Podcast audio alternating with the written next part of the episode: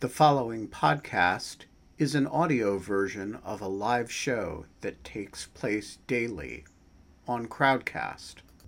To join our live audience, visit our Crowdcast website at crowdcast.io slash in lieu of fun.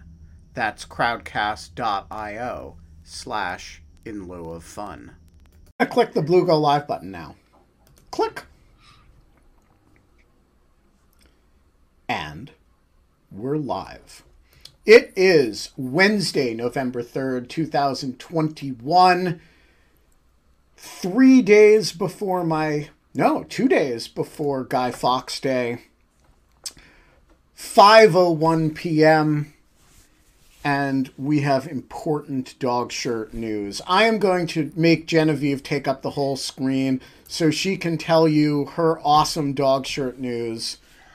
It has finally arrived, everyone. I know you were almost as excited as I was. You have to this, move your hair. You got to get your hair out of the way. The hair is almost part of the shirt, though, because it kind of yeah. matches. it is a it, groovy hound. Wow. It is a fabulous dog shirt. Um, it's like almost like oh, crime against humanity. That shirt. I love I, it so much. I love that shirt. All right, so I also have dog shirt news, which is about my awesome dog shirt that I ordered the same time that Genevieve ordered uh, that dog shirt, and I just want to. I'm just going to read you my correspondence with uh, Clothing Monster, the company that um, uh, sold me the dog shirt, um, uh, and then read you their response. Um, so this morning, I, as you all know, I ordered uh, a large shipment of new dog shirts. Um, eight of them to be precise. dog shirts, like generally. Does she even I mean, know about this phenomenon? Exist. Yeah, Ben wears so, them all the time, and people find them a little bit what is it like a little bit nipply uh, or nipply like and weird is nipply the, um... and weird and like also that they're disconcerting and that often like if you're walking down the street and you see a person walking towards you with like a like like a three-dimensionally like kind of like designed dog face on a shirt it's a little bit disconcerting because there's this huge nose and the eyes but ben just sits on screen like this and all you can see is the eyes. And so it's just a little nipply and weird. And a lot of well, people but, pointed this out. Um, but a lot of people, the other thing about dog shirts is that there are a Rorschach tests. People either love them or hate them.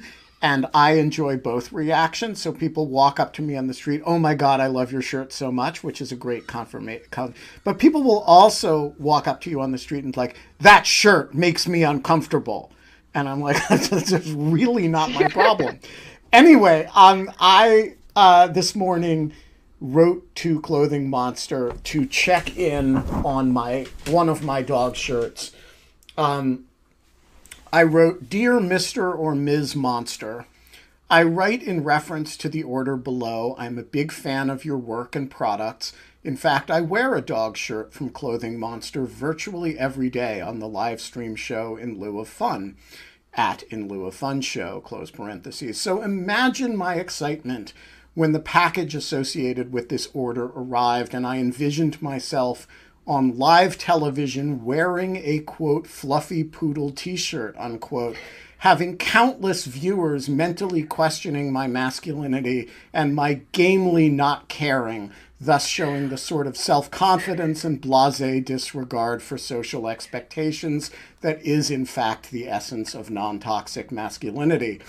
And imagine my bitter disappointment when I opened the package to discover that the fluffy poodle t shirt was missing. I cried and cried. But then I pulled myself together and said, I'm sure the good folks at Clothing, Monster will make this right. Hence this letter. Can you please send me my fluffy poodle t shirt? With many thanks. B. And barely two minutes after I sent this, I got a response from customer service at clothingmonster.com, which reads in its entirety Dear Benjamin, we are very sorry for the delay. The last t shirt is currently in progress. We will do our best to ship it shortly. You will get a tracking number in your email address. We apologize for any inconvenience we might have caused. Thank you, customer service, which was a very uh, elegant way of them telling me that you are not allowed to have fun anymore. But you will eventually be allowed to have a fluffy poodle t shirt. And in the meantime, we are not allowed to have fun anymore, but we are allowed to have the very patient and most bewildered Alicia Wanless, who. You're a good sport, Alicia. Uh, welcome to our very eccentric show. Um, so, I want to start with a really important question, which is how did you start racing sailboats? not not at all what I was expecting. So that that fits the eccentricity part. Um, how did I start racing sailboats? My friend Tim uh, sucked me into it. He has been doing it for years in the Ottawa River, uh, short distance ones, and um, I wanted to, but I'm never really around. Like twice in the same week. I before plague, I was traveling a lot, and uh, so he said, let's try a long distance race once. And we did. And there was no wind. And it was the longest race of the season. And we sat out there and baked in the burning sun, not even going forward at some points. We were going backwards. And I'm a super competitive person. And so I did not suggest quitting at all. I think about the 10 hour mark when we weren't even halfway, Tim was like, okay, we're, we're bailing and uh, and and that point forward, he he realized that nobody else was going to endure those races quite like I would, and we've done it every season since. And um, all right, so you. What kind of uh, sailboats do you race? Uh, it, It's a Tanzer 22, I believe. Uh, and it's just, I mean, we take it out, so it's just the two of us. We don't use like a spinnaker sail or anything. The last race of the season, I was nearly swept overboard. That was a lot of fun. Wow. And so, so yeah, tell us the story. We want to we want to hear the uh, and include all the uh, the maritime uh, uh, uh vocabulary that you would use so this is like where I I real I start to share these antique like these historic phrases and what they really mean. Like I know what a bee in your bonnet really feels like. It's not fun. Um, really? Not related to sailing, but War of oh, 1812. Was... we so that we we were finishing the last race and we really needed to win it because we wanted to win the series because again we're super competitive and uh, everything was fine and i got told to go up on the bow get the time great. Turn around and take the pole out because we were spinning wing. And, we were sailing wing and wing. The two sails were out, and uh, I took it out, and a freak storm came just after I got the pole out. And the next minute, I'm looking over the water, and I'm thinking, "That's it. I'm done. I'm going in." And I look over, and I'm yelling at Tim, and he drops the sail. We've got like no control over this boat crazy storm. I've got this pole wedged in between me and the uh, the wires that go down and uh, and managed to crawl back and like hold on to the mast for dear life. It was it was pretty wild because I'm pretty sure I would have been trying to get to shore. There was no way I was getting back on the boat. Oh wow, that's crazy. All right, so you live in Canada, you work in Washington, and you go to school in England. So I want to ask. Uh, uh, do you have uh, a national identity crisis? Oh. I was going to um, ask, did you have a clone or something? Or, or frequent like... flyer program that you would tell yeah. us is good. okay, uh, where to begin? Well, I'm, I'm Canadian, obviously, I think. Um, I don't think I have an identity, a national identity crisis. I've got problems with words. If I talk to you in one, one conversation, I may say data, and if you say data to me, I might turn around and say data. I've, I've got no bearing on English anymore, apparently. Yeah. All right. So you, I'm going to get us started on the. We're now 10 minutes in, and we haven't even talked about, begun talking about information operations yet. So, which uh, we we should do. Um, you run, I think, the only program at a think tank that is kind of devoted to studying influence operations and how to think about them and what to do about them. So tell us about like that's a like super uh I think it's like pretty interesting that there is actually a think tank program on them. It's also interesting that there's only one, at least that I know of. Are there any I others? don't think we're alone. I mean, there's lots of places researching influence operations or aspects of it, like disinformation. Um, but are there other like? Most of them are university based, I think, right? Well, what about DFR Lab? They're at Atlantic Council. Um, ASPI, guess- uh, the Australian Strategic uh, Policy Institute in Australia, does. Um, uh, Brookings has before, and they do now. They they took uh, Jessica Brandt. She's definitely working in this space. GMF. There's, there's Okay. a lot. All right. So, what is the what is the parameters? What are the parameters of what you guys are looking at and what are you trying to do? So our program is weird in that we do look more at the field. And one of the first things we tried to do in the last year and a half was really understand who's doing what and how, and what do we know about influence operations? What do we know about their impact? What do we know about the efficacy or even the impact of interventions? Um, so that that's where we're a little bit weirder, um, and we do kind of try to be more of a glue between different stakeholders, which is not always that easy. What do you mean? What is what is the glue between flesh that out for uh for people who are new to the subject? What do you mean when you say the glue of different stakeholders? So I have been researching how propaganda is changing in a digital age since about 2014. And my work has involved in, at that time, I was actually running strategic communications campaigns at a think tank in Ottawa. Um, and then I ended up working with military and government and the tech sector. Uh, I'm still finishing up a PhD, so I've got some strong links to academia. And one of the things I was finding was that between these different groups of people, they're not even speaking the same language on the same topic. They don't have a lot of understanding for each other's roles, and the trust is diminishing increasingly between many of them. And so this is this is a challenge. And part of the issue is that a lot of the funders in this space fund projects so like research projects case studies these types of things and there isn't a whole lot of investment into actually convening and bringing multi-stakeholders together to work on tangible things and come up with some answers and that's what i mean in terms of we try to do different types of convenings with different people from industry government academia uh, civil society um, get them on the same page and flesh out some ideas for answers, like around transparency reporting, for example. Yeah. So, do you think that transparency reporting is like a solution for digital propaganda? Like, I'm kind of curious. Like, in like all of the mis, I'm all in all of the kind of the mis and disinformation stuff. That's like conversations that are happening.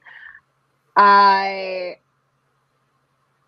I'm, I, I feel like people have gone in two directions. The concerted types of activity that take place by like foreign actors or not even just foreign but like but the like but any the concerted activity inauthentic behavior. And then kind of like which i imagine propaganda mostly covers i mean i guess it's not inauthentic. Well that's actually a good question. Is propaganda inauthentic So we've that's one of the reasons why we moved more towards a term of influence operations, which actually in in retrospect isn't much better than propaganda. I started moving away from the word propaganda because it's such a contested concept. And you ask 10 different people and you're gonna get 10 different definitions of what it is. Um, so influence operations, we take it to mean the organized efforts to um, to affect an audience or an outcome and it has to happen over time. It doesn't necessarily have to be false in our definition, and it doesn't have to be foreign originating in our definition. The point is that some group of people are trying to affect an audience and an outcome. Now, the problem with that is that there aren't a lot of lines in the sand that are very clear and objective to discern what is acceptable from what isn't. And this leaves us in a bit of a quandary about how do we actually go about doing anything. Now, coming back to those literature reviews I mentioned, um, so we actually had Princeton's uh, empirical studies of conflict project do two meta studies for us. One was looking at the academic literature on um, the known measurable effects of aspects of influence operation like misinformation, misinformation, and the other one was on the academic literature on interventions. And what we found is that we don't really know a whole lot. Um, one, the effects, the most of the research is on traditional media, not digital media, and what exists on digital media is very short term in its effects, if at all, usually kind of couched around a study that doesn't replicate the real world environment. And then the second thing on, on efficacy of interventions is the same thing. We don't know much about what's happening with the platforms. So most of the research is on fact checking, pre-bunking um, disclosure. Now so can you com- give me like a yeah. for instance? Like i mean like because i'm like i'm genuinely kind of like okay so actually like to be totally i was so earlier today i just went down like a total like wormhole and reread all of the stuff about um who is um ben? How do you pronounce the guy's last name that the kid who got who is for um, who's trapped in North Korea, Otto, um, like for stealing the prophet. Uh, you're muted, Ben. Who's stealing the propaganda off the wall or trying to in Warmbeck? War, what is it? Warbeck. Warmbeck, Warmbeck I okay. believe. Anyways, I was reading all of this stuff about him, and then that actually got me into this wormhole about like it was just like I kind of was thinking about how classic propaganda the stuff he was trying to steal was. It literally was kind of like all hail, like we love, like, and it was just kind of a it was a classic kind of poster. I'm sorry, was, it's Warmbier. Yeah, that's what I thought. Okay, uh, sorry, w- Warmbier. Warm beer. I just I, I wasn't sure how. Yeah, um, but anyways, I my that kind of got me into then I was like giving a talk on mis and disinformation today and like foreign interference in elections. And I was kind of like, well, like, when is it propaganda and when is it I don't know, like basically how are we drawing these lines from a content perspective? I look at a lot of this stuff from a content neutral you chase the behavior of the content and and how it spreads and how it disseminates and how it gets like kind of placed into various types of platforms and infrastructures. Um but what i'm kind of like interested in is like i can't tell like if it's influence like what isn't influence peddling? Isn't something like always trying to kind of like tell you how to think or what to do or how to think about something? Like, I mean, as you said, it was like as you realized yourself that it was not that much better definition than propaganda. But I don't know. Can you just give us a couple like instances of kind of stuff that you guys look at? So I want to back up and say we don't actually go and investigate campaigns. What we're looking at more is the field and the general understanding and what can we do about anything. Where do we go? Um, so I, I mean, when it comes to influence operations or even propaganda. I think the difference here is that it's got to be more than a single poster. So, uh, North Korea, if it's running multiple posters and controlling its news and trying to put out a face of itself to the world that it wants to be believed and change something, that would that would be an influence operation. The question would be, where's the line and what's acceptable of it? Are they lying? Are they inauthentic? Are they stealing information and then leaking that to be able to sway audiences a certain way? Um, those are all lines in the sand that may be problematic. Do we um, care whether they're doing it in North Korea or outside of North Korea? Like, sorry, like, I mean, sorry, like, how do you discern but, those? But things? what about voter, uh, it, you know, campaigns to encourage people to vote?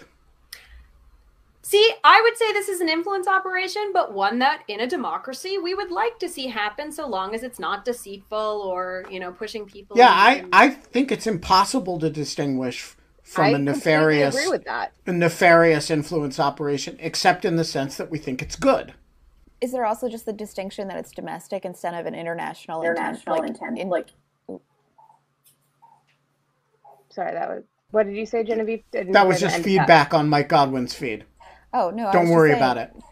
Do we make the distinction that it's domestic? I mean, obviously we assume it's a good, but also is it distinguishable because it's domestic and we're not trying to influence a different country's politics? Well, that's kind of what my point was too with the Nor- North Korean. Like, do we care whether North Korea has its own propaganda? Like, or is it only propaganda? Like, or do we only? Is it only that we're only interested in if it's trying to do that in other in other environments? I think the question is who is we and who gets to decide. Um, I feel like in democracies, we really haven't had great conversations about the role of influence within democracies and how prevalent it is, and how it could potentially undermine the legitimacy of the very state if people have lost the ability to make decisions of their own free will. Um, and that to me fundamentally is one of the greatest problems in even tackling this. Like, why are we intervening in the information environment? Why does it matter? What values are driving us? And what do we hope to achieve in doing it? All conversations we badly need to have. Do you find that there's a distinct perspective from a Canadian perspective, an American perspective, a British perspective on this topic? There's definitely a split in terms of how each the each of those countries responds to things. I would argue that in general, Canadians and Brits, which are quite diverse in their own, uh, have l- fewer concerns about the free speech problem. I mean, okay. every time we, this comes up, like if you're going to do something about it, right? So let's say it's content moderation that you think is the answer. I'm not sure because there isn't a lot of research on the efficacy of it or the impact of it. Um, so an American would be like, let everything go. Whereas a Canadian might see hate speech and think it's a little bit more clear and say, no, this shouldn't be allowed at all. However, I think that's also changing because huh, information ecosystems are really intertwined, especially in a digital age. And there is much cross traffic, and the transatlantic English space in particular. I mean, in, in, past research years ago, when I did do case studies on these things, I was amazed to see how much of the different, especially alternative news outlets, would be picked up in Canadian, British, or American Facebook uh, communities. Yeah, so I I think the concept of an influence operation is a really interesting one because when you say the word influence operation, it, it actually suggests the Freudian slip that Kate engaged in earlier, which was to say influence peddling. Um, uh, and I think what we mean when we say, oh, for a lot of people, when we say influence operations, what we mean is nefarious, uh, covert influence operations. Whereas a lot of influence operations, like, you know, I wanted people to vote in Virginia yesterday, and I wish more of them had, um, are actively good and are just expressions of free, uh, free speech and free uh, Uh, you know organizing. And i i really i think there's no principled way to distinguish between good influence operations and bad influence operations except in the sense that we all kind of know them when we see them. I think that's been kind of how it's been treated and value judgments after the fact. Uh, that doesn't exactly help companies or anybody trying to deal with it at scale. Yeah, that's exactly right. And I think the um, the Facebook solution to this, which is to not go anywhere near the word influence, but to focus on objective criteria like coordinated inauthentic behavior, um, and they, you know, it has some merit uh, in that it's objective, but it also has some honestly silliness I mean, in the sense that some not objective. Well, but in a coordinated inauthentic behavior is Those often couple harmless. together are a little bit more objective.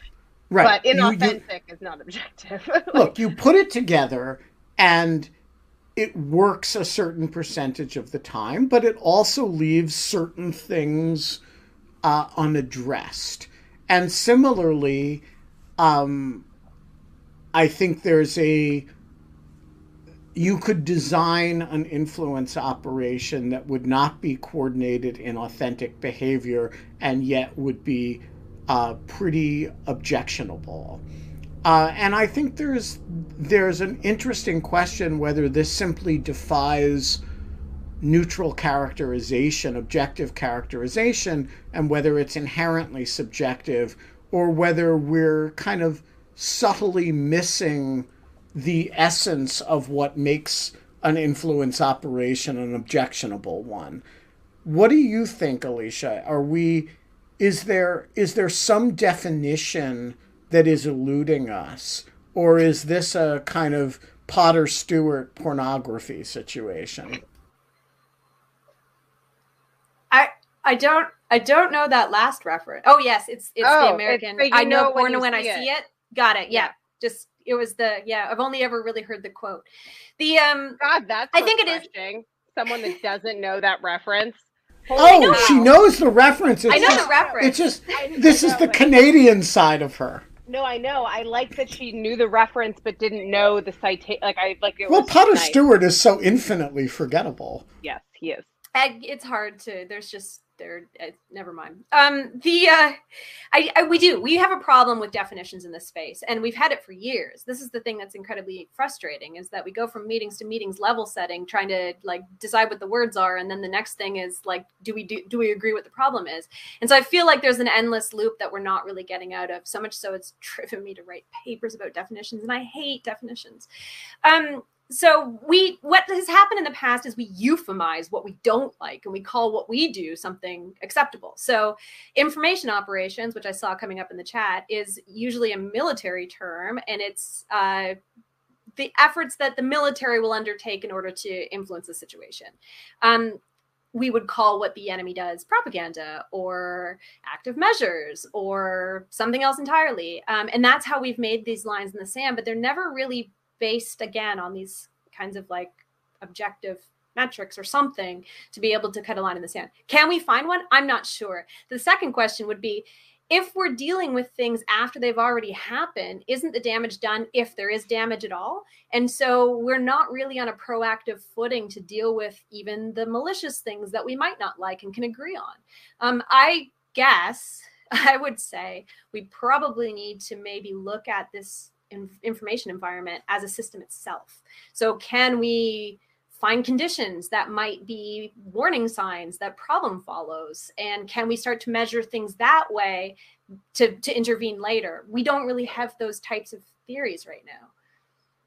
Can I can I ask? You had mentioned before the transparent that like you work on like the idea of transparency reports, like transparency reports from who and about what, and also like then I have a bunch of questions that come up when I work in this type of area about like what the trade offs are with transparency reports as solutions, and like I'm kind of interested if they overlap um, with with with this area. Sure. And I I, I'm going to tell you right now, I've got more questions in, than answers in general. I, I have no solutions for anybody at this point in time. Um, so, when it comes to transparency reporting, what I mean are more like the aggregated stats and explanations that illuminate how the companies run, what kind of data they might be sitting on, how they're making the decisions that they are. And I would argue that that needs to really be a comprehensive kind of approach. You're not going to get everything at once, but if you start to map it out, make some priorities, we may get some more light onto what's happening. Um, I'm also pretty much convinced at this point that for that to work, somebody's probably going to have to make them do it. And there's probably going to have to be rules governing it and an auditing process to ensure that it's accurate because trust is gone, unfortunately. Um, now, the reason why I say that this would be important and helpful is probably for a different reason than most people would be after. So, as I said, okay, I don't know if I actually said this. We don't really know much about how the information environment works as a system. Like, we just lack that. We don't see information flowing and understanding that in any other way than the messaging and tracking it. We don't know much about the effects of things like influence operations and we don't know much about the impact of interventions. So the next question we had at PCIO, the partnership, was why do we have these gaps? And so we dug in, and the major reason is that researchers don't have access to data. They're not even sure what data is available. If they go to companies like Facebook and ask for the data, the first question they get is, What kind of data do you want? Companies, well, the researchers may make a guess, and then the company's like, Well, we don't have that data, so I can't give that to you. And it's just this chicken and an egg thing. So the first thing we need to know is what data is available. Transparency reporting would be one means to be able to get that, to be able to understand. The second thing we need are data sharing rules. So, how are we going to have access to that? Who gets access? Who decides that? How can this be done in a safe way and for what purposes? But then the third thing is we need some sort of mechanism to facilitate that access, but also research collaboration because testing things like interventions means you pretty much have to engage with the companies in most cases. And as a researcher who has worked with companies, it is fraught with peril for your own credibility, whether you're good or not. And so mm-hmm. it needs to be some mechanism that protects the independence of researchers engaging, but also feeds back into policy. So we don't just have these silos working on things and not really getting to any answers. Um, so that's why I say that it needs to be a comprehensive transparency reporting framework. We might not get everything at once, but think through all the areas we want reporting on and start to get it rolled out over time. This is so important. Speaking of important, we have a really important poll up uh, that I would like to get 100% participation in because I'm going to ask Alicia about it after Genevieve's question. Genevieve. Um, so, one of the things, just listening to you uh, describe the landscape that you're tr- trying to collect the data from, or data, how, wherever we are the word. I don't know how to say it now.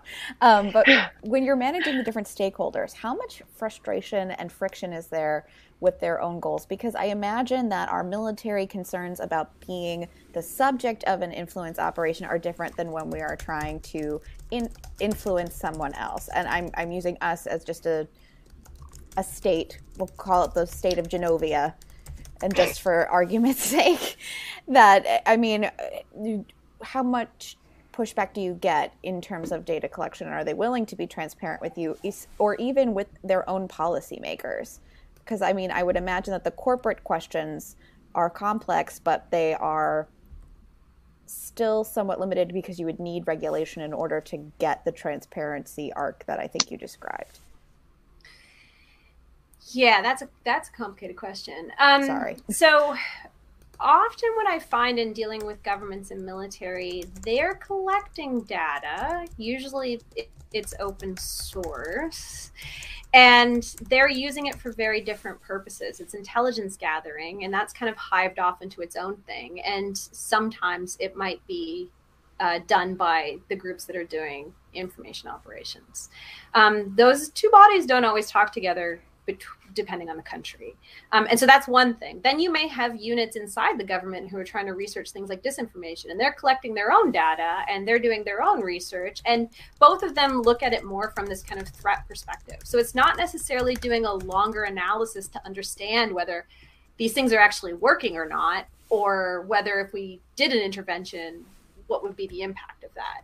Um, the companies from my understanding, mostly do research more on the product side. So if it's a tweak, there may be research that they've done to understand the impact of that. Whether that sees the light of day is really a big question. When we looked at publicly disclosed interventions, so these are tweaks to the platforms that the various tech companies have done, only 8% even mentioned efficacy, and none of them actually gave any findings. So we don't know whether it had an impact or worked or not. Um, then I think when you start to peel back to the policy level, that may be where you get less research done even internally to the companies. So the data tends to just be a mess. So it's a lot of different places, a lot of different types of data that could be aggregated. Even within a single company, it may not be standardized or uniform, or it may not even be aggregated in all, at all in a way that could be shared. And then you've got all these different levels of what should be shared or not. So even on the transparency reporting, coming back to Kate's question, I'm not sure that all transparency reporting should be made public. It may be that it has to go to specific audiences, like only a government should really be seeing this, or only certain researchers who have had a vetting process. Some of it may be absolutely fit and safe for public consumption. Same thing on the data. If you get more and more down to granular data that discloses a person's identity and their interests and where they are and what they're doing, that becomes a lot more risky to to be able to put into the hands of, of anybody, including the companies. So there's many questions there. All right. So before we go to audience questions, I want you to take a look at poll questions two and three, which uh, admittedly is an unscientific sample, but I suspect we would see something similar if we replicated it with a scientific sample, which is to say that about 90% of our viewers are not particularly concerned about the effects of influence operations on themselves. But about 90% of our viewers are quite concerned about the effects of influence operation on others. I'm interested for your thoughts. Um, ha. By the way, I share this. I I think influence operations as applied to me are a fucking mugs game, and anybody's free to try it, but it's not going to succeed. But I'm super worried about influence operations' of, effect on those buffoons who live around the corner from me. Have you already been influenced? I mean, like I'm totally with our audience on this, and I wonder, does it reflect, uh, you know, the fact that the in lieu of fun audience knows that we are the elite and we are immune from this stuff, and the uh, public are a bunch of uh, uh, buffoons? Or does it reflect the fact that the nature of influence operations is that we all think we're immune from them, but that our neighbors are captive to them? I feel like I should just assign everybody Jacques Ellul's book, Propaganda. Uh, propaganda. Read it in English, obviously, it's dense. Um, I think people generally have cognitive biases that lead them to believe that they're not going to be susceptible to things. They're going to be the exception. Uh, we also have a tendency to blame the victim. So if we don't like that somebody's consuming a bunch of COVID misinformation, we want to find some reason to blame them for their choices because we don't I certainly conceive that we could fall down the same trap. The thing that I would say to everybody that answered that way is that it's usually not the people trying to change your mind that are mm-hmm. the most effective at influencing you. It's the people who come from your community and already understand you. So if you've come to a place where you might be incapable of seeing other things or questioning other things, you might have been already swayed and down a certain rabbit hole. It just might be one that you really like and you're comfortable with. Amen. Mike Godwin, uh, you're a, a, great American and uh, certainly immune from uh, influence operations, and the floor is yours. yours. Uh, I, I, don't think I'm any more immune than anyone, but I do think that you can uh, acquire immunity, and I have some thoughts about that, but maybe for another time. The, the, my question is Is there an epistemic crisis regarding influence operations? And the reason I ask is, is I wrote a book, I published a book a couple of years ago after doing, among other things, in my research, a deep dive on how effective um, motivational research is, how effective psychological warfare tactics are, and and what I found was that nobody knows. Essentially, no, literally, there is no you know there's no way nobody's even designing falsifiable you know r- r- experiments that that could be falsified uh, or that could falsify a theory. But at the same time I kind of we're kind of confronted with the fact that you know if you spread something about ivermectin or hydrochloroquine you know somehow that propagates you know, and it infects people's brains, and they really genuinely, or or or you know, some pizza parlor in D.C. This stuff just infects people's brains, and so what? What? How do we accommodate that? How do we explain that? And my thought, and and so this is my real question because I always like to change the question from what I post to to what I really want to ask when you put me on camera. Um, my real question is: Isn't this isn't the quiet part out loud there, Godwin? No, no. I just say this. You already know this, Ben, unless you haven't been watching when I've been on the show before. Um, so I, I think that I think that the isn't the real question not the sort of the power of the meme or the power of the influence operation or the power of the particular narrative that's being propagated, but the vulnerabilities of the population so that if you have populations that are facing, you know, climate change, income inequity, you know, mass migrations around the world, you know, all sorts of things like that. So they're ready to find an explanation for the things that are inexplicable. And that's what makes them vulnerable. That's, uh, anyway, that's my question, my hypothesis. And I thought maybe I would see if you thought it was a worthwhile idea.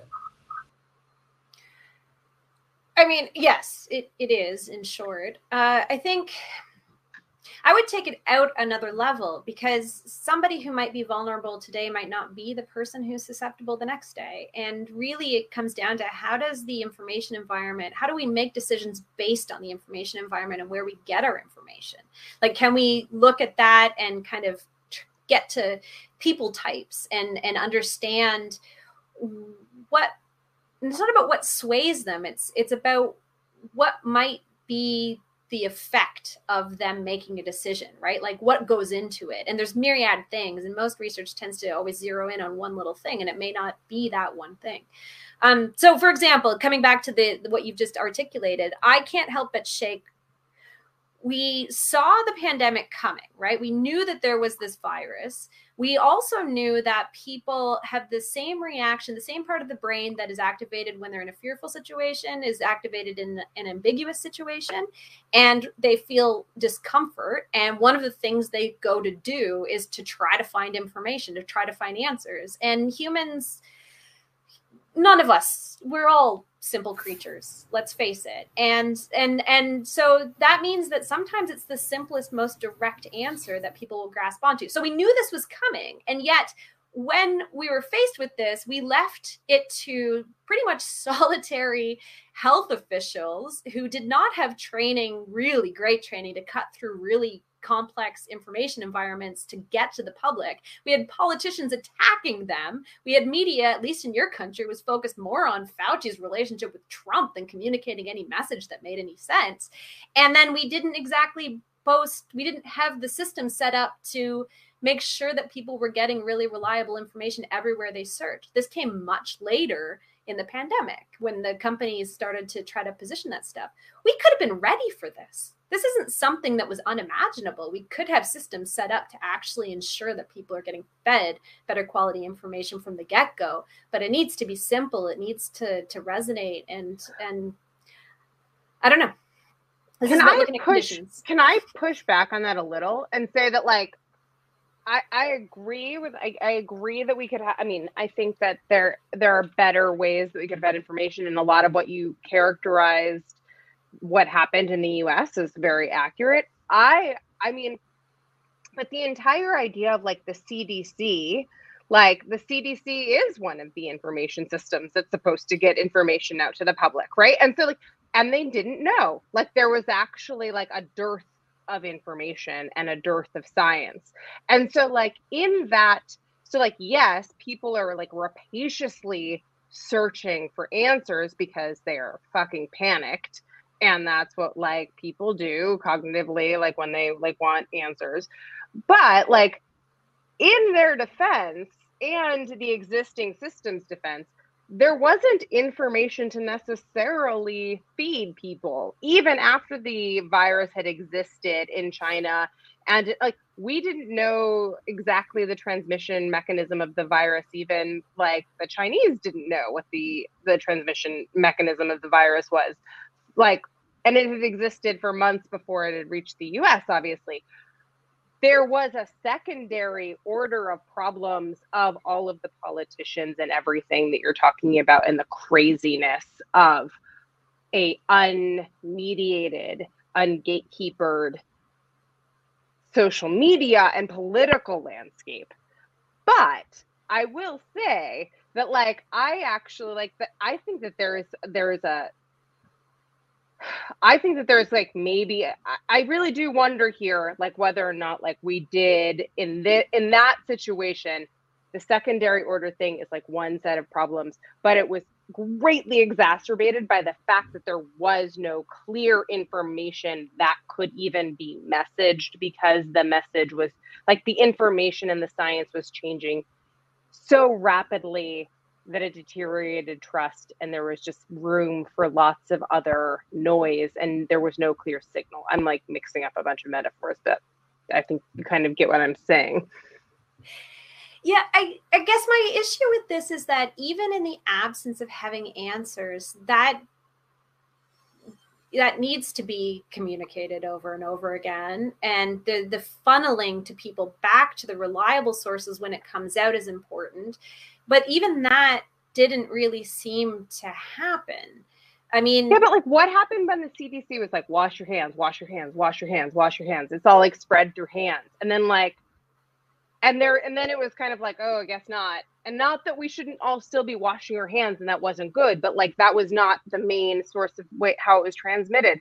And then i feel like that fomented all of the uh, sorry i'm also not like arguing with you like in a like i'm not like challenging your hypothesis i'm just like kind of trying to actually kind of get to myself about how to think about how this could have because i i think that like I listen to everything the CDC said, and after a while, and I'm like fairly like numerate and have like a good scientific background, and I even was like, okay, do I really trust the CDC? Like they are just another group of scientists that are like employed, like that know seem to know no more, no less than like anyone else, and like there was like these moments of doubt that I had, and because their message changed so often, and I'm just curious, like what you I mean, I don't know if that was like unique to the US.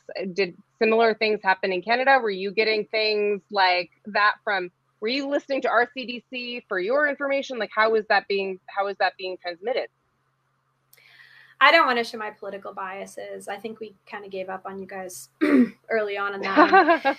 um, are we so we have a chief we have a chief medical officer and um again, she was kind of like she was put forward by our prime minister. He was once it became apparent that we were really in deep shit. Can I swear on here? The uh oh yeah he started doing daily it's required okay okay because i can i can drop a lot more than that um great our our vp of comms have at it somewhere dude. now uh the so they would do these daily press briefings and really not tell us anything. Uh, the problem was that Tam very early on, Theresa Tam is her name. She there were two things. One was that she was adamantly against quarantines. Um, and said that they would be discriminatory, and they very may well have been. Of course, this you know opened up the borders to everything. We didn't exactly have a system going on very early on. These are like early weeks. This is into March, right? Uh, the second thing was she was like the WHO telling people that masks weren't effective and and in truth they're not 100% effective get that but if they reduce any spread at all then it might be worth it now of course you have yeah we had a period problem. in time in which i forget how long it was here but it was like two or it was only two or three days i think but this is what i mean like the messaging went from masks aren't effective to like you have to wear a mask everywhere you go and the reason that we heard afterwards was like and I still don't even know the whole story about this because of all the shit that was going down at the time and like how crazy everything was. I was teaching Genevieve property law, of like trying moving across the country, trying to, anyways. But like the messaging that we heard at the time was like, oh, that was just to protect the PPE so that there wasn't like a run on the PPE for like critical workers that like really needed it. And like, I was like, really? Talk about signaling zero confidence in your citizenry. Right. Which so is like, exactly what I was yeah. going to say, but that's Sorry, what I. Ahead. I didn't mean to. No, that, I mean that's that's exactly one of the reasons why I suspect that messaging was put out, right? Because there was a rush on it, and it's like the it's it's well, there's no data actually to back up the booster shot. As far as my doctor told me this week, uh, it's kind of like that, right? Where you've got the rest of the world needs the vaccine, so don't go and do this. You guys don't need a third shot. Move it out. Doesn't the question is still open as to whether we need it or not. And of course, the countries that have it are going to run for it. Same with the masks, the people are going to run for masks. I guess my only point here is that I mean, the main point here is that, okay, we might not have answers immediately. There's a messy information environment in which this stuff is occurring. We have media that, you know, for different reasons in a democracy is ungoverned itself, and we can't control necessarily how they're covering it. They're a big chunk of this, right? And so if their coverage is going back and forth, criticizing, showing both sides, which it's supposed to do, um, this all becomes a problem. And and when we looked at the media coverage in the point leading up, so it was like just up until April, uh, in the US, UK, and Canada, the US was disproportionately covering the relationship between Fauci and Trump, right? So if this is the place where everybody's getting their media, then they go to social media and TikTokers are licking toilets to catch the virus. I mean, people are just going to keep digging for any answer that satisfies us right? It's uh, and th- and this is the issue. So I, I think there's better ways to tweak the system even if we don't have the answer to keep putting up in front of them. We don't have an answer yet. It's coming. We're working on it. Calm down. Wash your hands. I mean it is the best that we can do but it has to be more synchronized. We can't just have a bunch of different medical doctors coming out and saying different things. Many who are not scientists. Uh, there needs to be more careful, I think, selection of coverage by media, who they bring on and who they talk to. Maybe they need to be better trained. Maybe there does need to be some coordinated effort. And here's the slippery slope. If you start to control the media, at what point do you now live in a state that it is not free and open? I don't have. Yeah, I was just gonna say that. I was like, so great. We get one doctor that gets it fucking wrong, and we get them on TV for the whole time, and then we just wait for them to correct. Like, well, like this is like, you know, no, I'm like not questioning you, but I'm just like, like I it's just a very this is my problem. daily All right. pain. I'm going is to like- interrupt. I'm going to. I'm going to because we have done we're violence. We love. We have done violence to Shailesh here, who has been violently Aliced in a fashion Sorry, that nobody Shailesh. since Alice has actually experienced. Shailesh Bavadakar, the floor is yours. Well, after waiting so long, I, I hope my question makes any sense at all. That would be even worse. So, so okay, here we go. So, so we try to reason about the world around us, one news article at a time, and I, I think words suck and numbers suck a lot less in conveying information. So, so is it like basically my question is: Is it fair to say that we don't have good quantitative measures of propaganda campaigns, misinformation, and how they spread. And I'll give one example to sort of eh, from from my work. At, at, I can't go into details though. Um, so after Las Vegas shooting, there was this guy named Jesus Campos who was who worked at that hotel, and there was like uh, dark in the dark corners of the internet. There was groundswell of kind of bullshit about how he was the perpetrator and then there was a by the time you that information percolated to fox news they just said enough to cast doubt on his character but didn't really say anything insanely crazy. So there is like a pyramid here of how the information is spreading. And this kind of stuff happens literally constantly non-stop. And often the same people are doing it. Are we measuring this? Like the- when you look at the picture in quantitative sense about how this is developing it looks less lot less unclear than when we look at one news article. Yes, and and there's different things that would have to be measured there, and sometimes those require different types of studies. So one is like how what is the actual flow of information? Where is you know the first bit of a claim coming from, and how is it moving to different influencers across different platforms into media and back again? Um, we don't exactly have great systemic study of the information environment, and that's a huge problem. That into itself is a problem. Um, then the second thing is, you know, what's the impact of those? Um, and those types of studies are, are, are a lot harder to do because you're looking, unless you can research, like measure the way that people change their behavior as a result. And the internet is kind of good for that. You can see where they go afterwards in some cases. You can see if they're taking certain actions, but it's really hard to discern whether they've changed their mind or not. Um, if that has had any impact. So it, it's hard to do. We need more of it it, it's expensive. Um, I didn't realize how expensive it is to, to fund those studies. Sorry, that was uh, just background noise. Um, is, are you finished with your point? No, I, I did. I just pulled a really Canadian, and let my inflection go up at the end. So you Gotcha, sure okay. Wait, is that a Canadian thing? Because you've been doing that the whole time, and it's confused the hell out of me.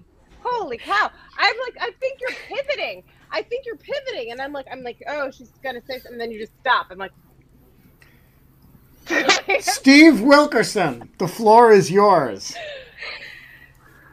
Um, it seems to me that advertising is one major form of information operations and that untold millions of dollars have been spent to study every single aspect of, uh, of advertising from content to format to uh, well i'm not i'm not going to try to list them uh, how, how do you respond to that it seems to me that that's a major piece of of research for you uh, already done or being done constantly.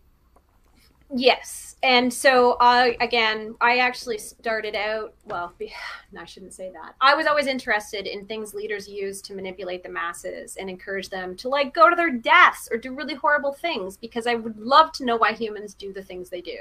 Um, but nobody really cared when I graduated from Russian uh, and I had to take other jobs. So one of the things I did eventually do was work in strategic communications, where I was running campaigns. So the first research I had looked at was more on the behavioral advertising side of the things. So this is about actually, you know, running campaigns and making change. The problem with a lot of that literature, and that was looked at for the effects research that Princeton had done for us. But the problem with that literature is it's a lot easier to convince people to buy something. It's a lot easier to measure it. You've got some very simple action, you've got some way that you could have pushed them to go and do it. So you have some frame of reference to be able to study what's happening and what might make them tick to do that. It's a lot different when you don't know who's doing the actual campaign, what's the reason they're doing it. Much of it looks like it's just a mess. I mean, it's a lot harder to analyze that and study that. So looking at real examples in the wild are, are a lot harder.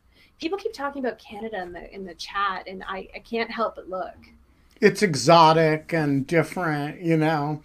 Um, no, we have uh, we we have a large Canadian contingent in the audience, which we call the Greek chorus.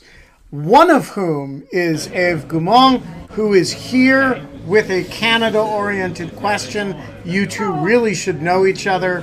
Uh, uh, Eve, the floor is yours. You get the last question today.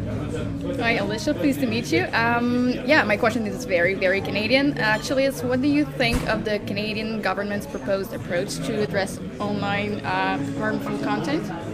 Horrible. horrible. Horrible. Between Why is it horrible? What is it, and and what is horrible about it? Okay, first of all, I and, and I'm I'm sorry, I'm sorry, Kate and Ben, to even admit this. Um, actually, all three of you, now that I know this, I have ne- led I have legislative narcolepsy. So at the best of time, legis- and I was a legislative assistant. This is how I discovered it. I love. I fall phrase. asleep in just reading it, but I did. Is this a diagnosis I can like put on like a medical form to get out of things? Like, like if you bring if you bring up Joe Manchin and his impact on the Build Back Better bill, we will fall asleep. It's not a... amazing. I feel like it should it. be. I I haven't. I I've been looking for others in the in the wild. If anybody else has legislative narcolepsy, please let me know. Uh, I I think it's. I just have amnesia. Like I read like one thing and then I forget it, whatever the fuck it says, like five seconds later, and like what any of the acronyms stand for. Sorry, I keep interrupting you, but like yes, I just like I, I just hate it. so I, I there were two there were two bills. One was a change, uh, and and another one was well, one was a change to our Broadcast Act that got passed, which was Bill C10, um, which is like super vague, and it looks like it's letting the CRTC now govern online broadcasts, which may or may not include social media posts. Nobody really knows. Um, the one that Sounds has right. just yeah, the one that's coming out now on the online harms, I think it's geared more towards. Um, like hate speech and things like this. Uh, the pro there are many problems with it, uh, Wait, and I'm not a lawyer. I mm, I don't remember what it's called off the top of my head because clearly I fall asleep when I'm looking at it. Um, the the UK has one too. That one was also bad and worse. Oh yeah, shouldn't I was. That's what I thought you people were from talking the UK. about. I didn't know Canada had its own. I Oh yes, we've got one that's like now starting to come through, and and our privacy commissioner wasn't even shown it or asked about it, which is really alarming. Because yes, we have a privacy commissioner, and he should be she they should be used appropriately, uh, especially on things that may impact uh, Canadians' online behavior and commenting. Um, in general, what I will say about a lot of the legislation that's been coming down from different countries in this space is one, you want another problematic definition? Harm. Um, we actually just had one of our advisors shared some uh, preliminary research they've been doing looking at different taxonomies around harm and risk. And uh, the vast majority of them didn't really give a definition. I keep saying vast majority. I'm going to get called out again on the chat about that. A lot of them did not even offer a definition of harm. Um, many of them also conflate harm and risk. And then the second thing is like, how do you actually kind of determine whether there is a harm there? So drawing a bill around it seems to me like it's it's jumping the gun a little bit. However, no kidding. some, Sorry. what I do like about some of these things that are coming out, and that is not really happening in our bills in Canada, is uh, the ones that do include something around transparency reporting. Now, the issue there is the devil's in the details. Most of them are like, we shall make the companies do transparency reporting with like no articulation of how that's going to work. We're going to put that out to a working group afterwards. And then often it gets narrowed down to a specific subset like ads, which is like, sound like uh, we're in the same meeting. I'm thinking of moving to Canada, and you're making it much less attractive if I have to be in the same meeting. First of all, I work mostly, well, I work internationally, but I, I work a lot in the US. So, So we are out of time. I have a question. Yes. It's completely irrelevant, but I'm going to ask it anyways, since we're in such a Canadian themed episode. Alicia, have Alicia, have you heard of the Raccoon Whisperer on YouTube? No, but we used to have a show called The Raccoons. Ooh. Um. Okay, I'm putting the link in the chat. There is this guy in Nova Scotia who um, feeds like 15 pounds of hot dogs to like a pack of like 45 raccoons that all come to his deck and claw all over him, and he feeds them raw hot dogs. And, And he's going to die of rabies. And no, he doesn't have rabies. Uh, and Not yet. He feeds them like these hot dogs, and he's called the Raccoon Whisperer. And I think he has like eight million followers on YouTube. And he's just like this guy in the woods in Nova Scotia. And he's like, if they didn't have me, they'd all starve to death. And these raccoons are like the size of small elephants, and they are just like enormous. And he's just is like with his like Canadian accent, just like feeding these like raccoons these like things, and they're just like "Meow, meow, meow," like, and it's just an insane. Like I really promise you, if you do nothing, it'll just like cheer you up today. So like We don't, maybe we don't have an accent. yeah, yeah, yeah. Uh-huh. Also, I thought that Neither was do like, we. That sounded like, yeah. that sounded like Russian YouTube. That's like Russian YouTube is like mostly animals, like yeah. nonstop I mean, like animals. what? I mean, it's very cold in all of these places. So We are going to leave it there. Alicia Wanless, I usually tell people they're great Americans, but you are a great Canadian. Um, and uh, uh, and uh, it was a pleasure talking to you. Come back and influence us again. Um, uh, we will be back tomorrow. Uh, do we have a guest for tomorrow? No? Well, we'll find one. Um, and that'll be sometime in the next 22 hours and 56 minutes from now. And until then, Genevieve DellaFera, We don't have fun anymore, but in lieu of fun, we have dog shirts on their way and customer service with senses of humor, hopefully in the future. and Can we I- have a I a also say that, hippie like, dog no one- shirt. no one in their lifetime has ever gotten a response back in two minutes from customer service, Ben, and complained about it as much as you. No, Like, I I'm mean, like, sorry. honestly. I put work. I put work into that email. I, you know, I was proud of that email. I sent it to you guys. I, sent it to Eve I know. Gaumond. I was proud of that email, and they responded with the like, "Dude, I'm sorry we inconvenienced you." Not, it wasn't even signed Ms. or Mister clothing monster. You already told. Yes, we know. I'm I'm just offended that like the art of correspondence is dying. I'm I would retaliate against Clothing Monster, except that I don't know anywhere to get dog shirts as cool as the one that Genevieve is wearing, other than Clothing Monster. So, Genevieve, yeah, there it is. The awesome dog shirt. Wait, wait, one more time. We have to end the show. Uh, we will see you tomorrow. Uh,